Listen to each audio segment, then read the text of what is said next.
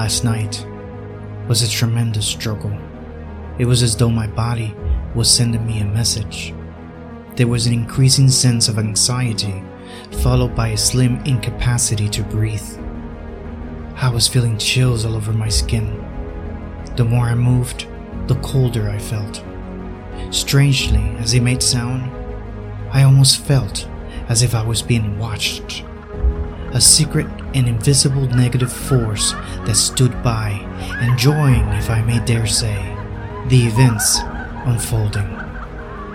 I suppose the power of the mind is a phenomenon to be reckoned with.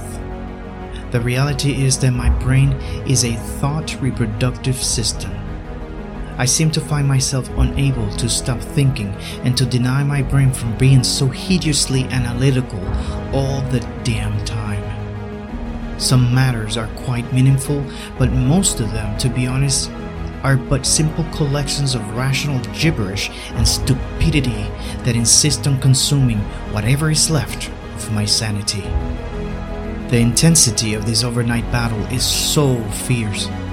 My body begins to share the ramifications of this conflict. I feel like a decaying entity that gradually loses ground. You see, this is almost like the conquest of the most fertile terrain, manipulated by the nefarious hands of time. The weaker the control becomes, the larger the field gets. And then it almost seems as if everything is out of reach. You simply see yourself from the inside out as a feeble soul, incapable, vulnerable, lonely. I was feeling very cold. The temperature tossed every degree with each passing second of this malevolent campaign. The more I pulled the comforter for shelter, the smaller it became.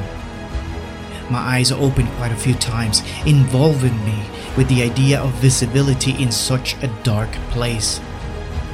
The battle of the mind is not one that I recommend or wish upon anyone. It is an unforgiving opponent. Focus. Relentless. I began shaking, and although the room felt cold, there was sweat on my forehead, my arms, and legs. Panic attack is what I immediately thought of. But where did it come from? Why now? And why so intense? The reality buried deep within my condition is that it is bound to stay with me for as long as I live. I cannot escape from it. I must learn to live with it and this realization becomes the shield and the armor that provides the essential protection that I need. It morphs into a new reality, day and night.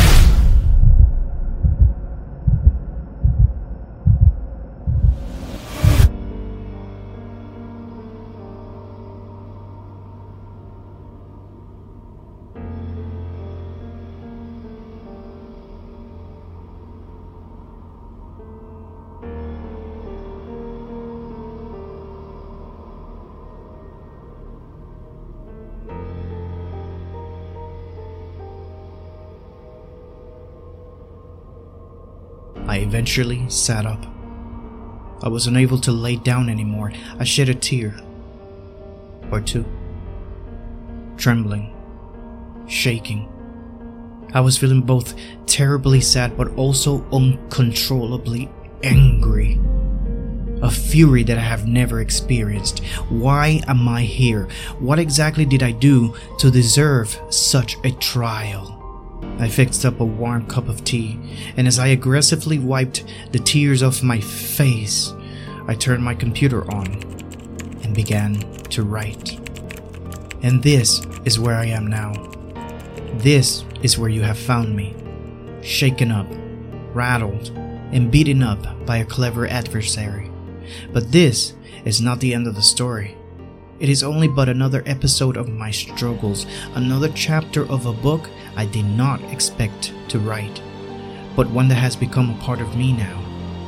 Forever, I suppose. This realm is mine. This is now my therapy. Realizing that I have become part of this war is my shield, but my sword to fight back is this post. It's inside of everything I write. Then I cry. I laugh. I feel both hot and cold. I sweat and I tremble. I seek for peace while fighting a steadily war. Nightmares that eventually become scars, a physical evidence of what it feels to be me. A minute understanding of the power of this conflict and what it means to feel completely and absolutely.